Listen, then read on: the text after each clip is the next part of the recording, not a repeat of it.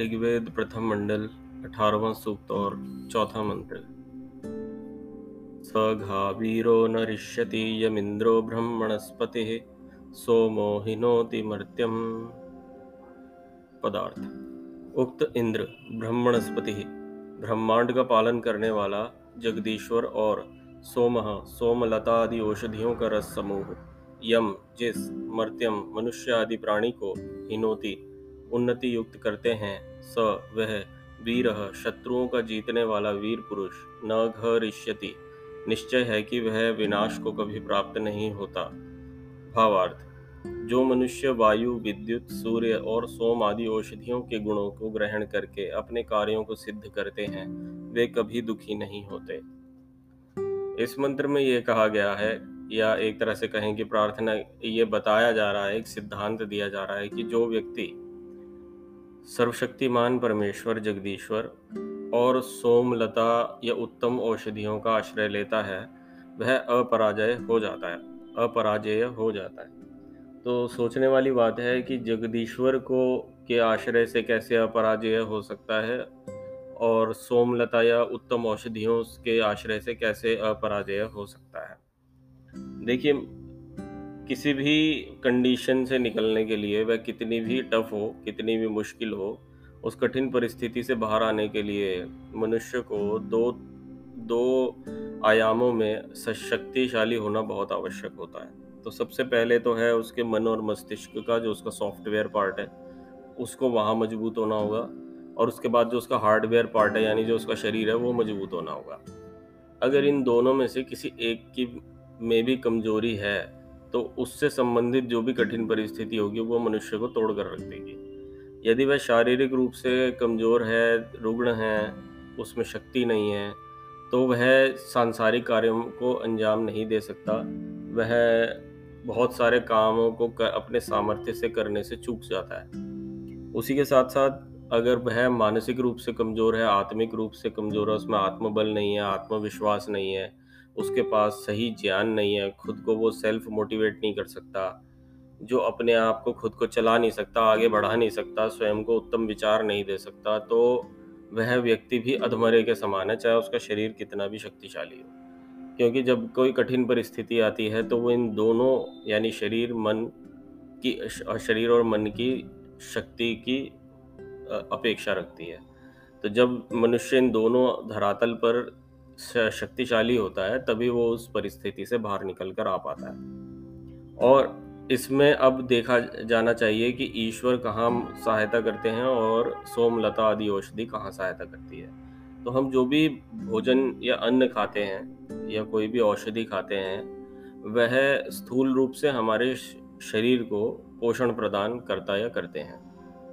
और इसके साथ साथ हमारे मन को भी कुछ हद तक प्रभावित करते हैं। ज़्यादा हद तक नहीं, परंतु कुछ हद तक प्रभावित करते हैं। तो ये जो हमारा बाहरी जो शरीर है, जो इसका स्थूल स्वरूप है इसके लिए हमें इसको बनाए रखने के लिए अच्छे भोजन की आवश्यकता होती है, अच्छी औषधियों की आवश्यकता होती है।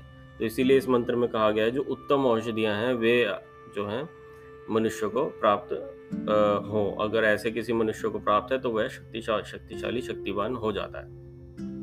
अब देखिए, ईश्वर ने इन औषधियों को देने में कहीं भी कंजूसी नहीं की। अगर हम औषधि के बिल्कुल शाब्दिक अर्थ की बात करें तो गेहूँ भी औषधि की कैटेगरी में आ जाता है, जौ भी औषधि की कैटेगरी में आ जाता है। जितनी भी चीज़ें हमारे देश के अंदर नैसर्गिक रूप से उगती हैं मतलब अनायास आराम से अपने आप उग जाती हैं, वे सारी जड़ी बूटियाँ, फल, सब्ज़ियाँ, अन्न आदि, ये सभी पदार्थ जो हैं औषधियों में आ सकते हैं, गिना जा सकता है, जो कि हमें पोषण प्रदान करने वाले हैं। बल प्रदान करने वाले हैं। तो जब एक समय रहा था जब हमारे पास ये सभी चीज़ें सुलभ थी, आज हम सब एक पश्चिम की अंधी दौड़ में भाग रहे हैं तो उसके चलते अब ये सभी चीज़ें हमारे लिए दुर्लभ हो गई हैं। तो जो एक स्तर हुआ करता था किसी जीवों का, वह सत्य युग में या हमसे पहले के युगों में अधिक था जो जिनके पुण्य कर्माशय अच्छे होते थे, वे अच्छे अच्छे समयों में जन्म लिया उन लोगों ने। अब तो जितना ये दुख रूप दुख बढ़ता जा रहा है संसार में, उतना जिन जिन लोगों के पाप अधिक हैं, वे ऐसे समय में आते जाते हैं और जीवन प्राप्त करते जाते हैं। क्योंकि उनके भी कर्मों का भोग ईश्वर ने कराना है। तो जब ऐसे आत्माएँ, ऐसे जीवात्माएँ शरीर प्राप्त करती हैं तो उनमें वो बोध या चेतना नहीं होती, उनके अंदर वह सोचने समझने की उतनी शक्ति नहीं होती। तो उन, वे जब जीवन धारण करते हैं, जीवन जीते हैं तो एक तो उनके पिछले जन्मों के संस्कार, फिर उसके बाद इस जन्म में जो परिस्थितियाँ होती हैं, वे उनको ना बुरी तरह से फंसा के रख देती हैं।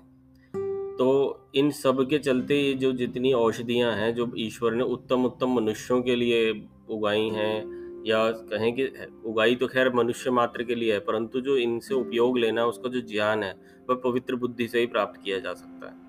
और पवित्र बुद्धियाँ आप ढूंढे नहीं मिलती तो हमें इन औषधियों का भी उत्तम ज्ञान नहीं मालूम है। और नहीं मालूम होने से जो हमारी जीवनी शक्ति है, एक औसत जीवनी शक्ति है हर व्यक्ति की, वो गिरती गिरती जा रही है। और ये आप सभी को, आपको भी पता ही है, इसमें कोई छुपी हुई बात नहीं है कि हम इस समय बीमारियाँ इतनी सारी हैं कि व्यक्ति जो जीवन जीने की आशा है, वो बहुत कम हो गई है।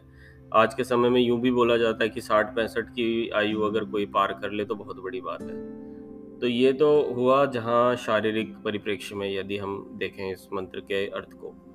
दूसरी तरफ़ अगर हम आत्मिक या मानसिक की बात करें तो इसमें भी कर्माशयों का एक बहुत बड़ा योगदान होता है।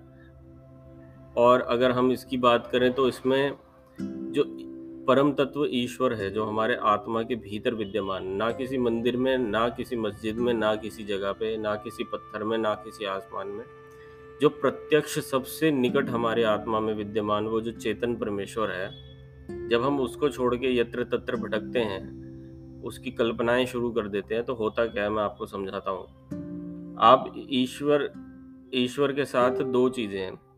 अगर आप उसके जगह उसकी कल्पना करते हैं मतलब ईश्वर ऐसा होगा, वैसा होगा, उसके गुणधर्म ऐसे होंगे, वैसे होंगे तो वो भी काम करता है एक हद तक। लेकिन फिर क्या होता है, उसके साथ समस्या ये हो जाती है कि फिर उस जिस चीज़ की आप कल्पना कर रहे हैं, उसके गुणों पर जब आप काम करते हैं तो गुण तो आ जाते हैं, परंतु उसके साथ साथ उसके अवगुण भी आ जाते हैं। तो जब गुण और अवगुण आपस में जब क्लैश करने लगते हैं ना तो व्यक्ति की आध्यात्मिक उन्नति गिरने लग जाती है, क्योंकि उसका ज्ञान शुद्ध नहीं है। जैसे कि उदाहरण के लिए कोई मनुष्य किसी देवता की कल्पना करता है कि भगवान तो ये देवता हैं, उनके चार पाँच हाथ पैर हैं, उनके दो तीन सिर हैं और वे ऐसा बोलते हैं, ऐसा गाते हैं, ऐसा चलते हैं, ऐसा बैठते हैं, ऐसे सोते हैं तो ये उनके गुण धर्म है। तो हमें इनकी ऐसी उपासना करनी चाहिए। वो तो ऐसे दयालु हैं, वैसा है जो भी है। तो जब आप ऐसी कल्पना करते हैं तो वो जो आपका मन है ना, उसको सच मान लेता है। आपका जो अवचेतन मन है, उसको पूरी तरह से ग्रहण कर लेता है, भाई, ईश्वर के तो यही गुण धर्म है। लेकिन क्योंकि मन में जो आपकी भावनाएँ हैं, वो इतनी ज़्यादा प्रबल हैं कि आपकी जो बुद्धि है वो दबने लगती है। बुद्धि का कार्य क्या होता है? बुद्धि का कार्य होता है सफ़ेद और काले को अलग अलग करना। बुद्धि कभी भी ग्रे शेड में काम नहीं करती है। बुद्धि का काम है ग्रे शेड में से सफ़ेद को अलग कर देना काले को अलग कर देना। बुद्धि तर्क करना जानती है बुद्धि खंडन कर देना चाहती है। क्यों जाती है? क्या ताकि वो अंधकार और भ्रम के बादलों को हटाकर सीधा सूर्य की रोशनी प्राप्त कर सके। ये बुद्धि का कार्य होता है। सत्य का दर्शन कराना बुद्धि का सबसे पहला और प्रमुख कार्य होता है।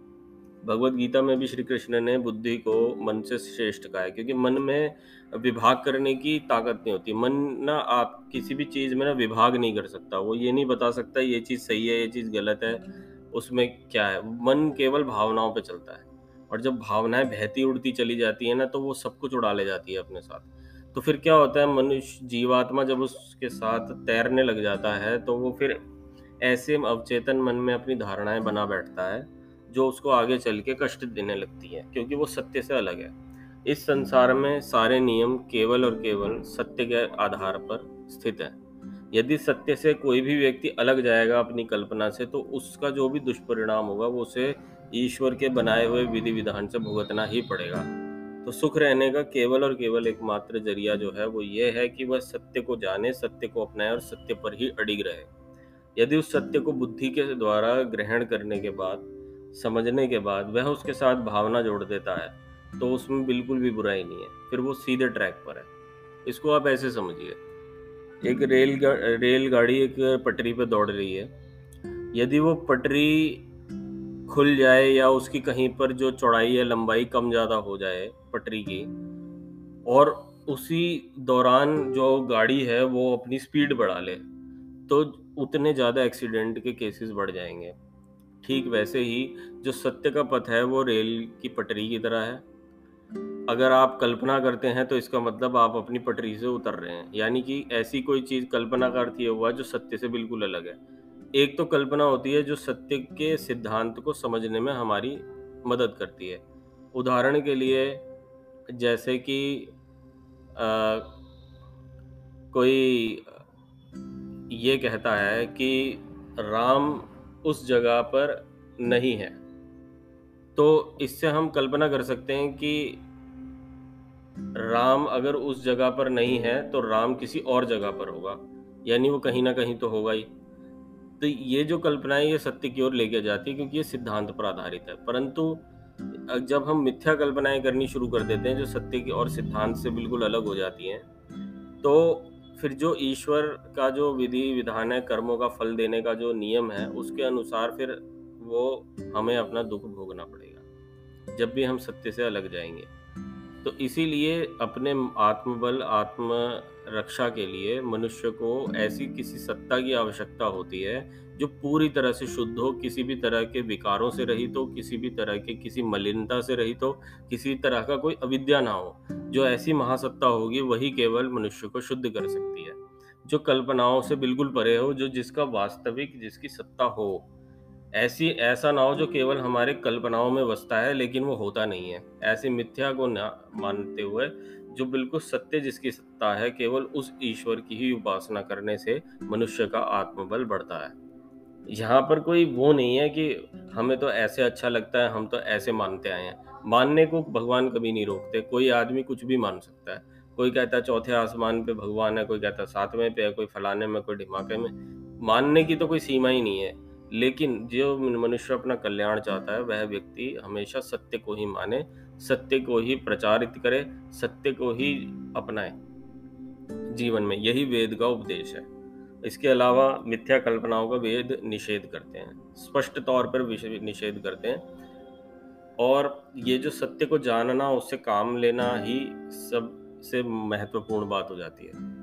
जो ज्ञान है, वो वेद बताते हैं और उस ज्ञान का जो उपयोग है, वो विज्ञान का क्षेत्र हो जाता है।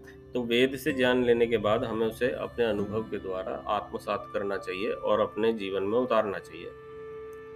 जब हम बिना किसी मिथ्या भावना के साथ इस तरह के विज्ञान पर चलते हैं तो ये अध्यात्म भी हमारे लिए विज्ञान बन जाता है। और हर दृष्टि से, चाहे वह भावनात्मक दृष्टि से हो, चाहे तार्किक दृष्टि से हो, हम बहुत सहज रूप से इस धर्म को अपनाना शुरू कर देते हैं। हमारे इस देश के पतन का सबसे मुख्य कारण यही था कि पीछे बारह नौवीं शताब्दी से लेकर ये जो अपनी अट्ठारहवीं उन्नीसवीं शताब्दी गई है, इसमें इतने ज़्यादा हम लोगों ने मिथ्या ईश्वरों को जन्म दिया है, इतने मिथ्या ईश्वरों को जन्म दिया है कि हम लोगों ने दुनिया की हर लगभग लगभग हर क्रूर जाति से एक गुलामी सही है।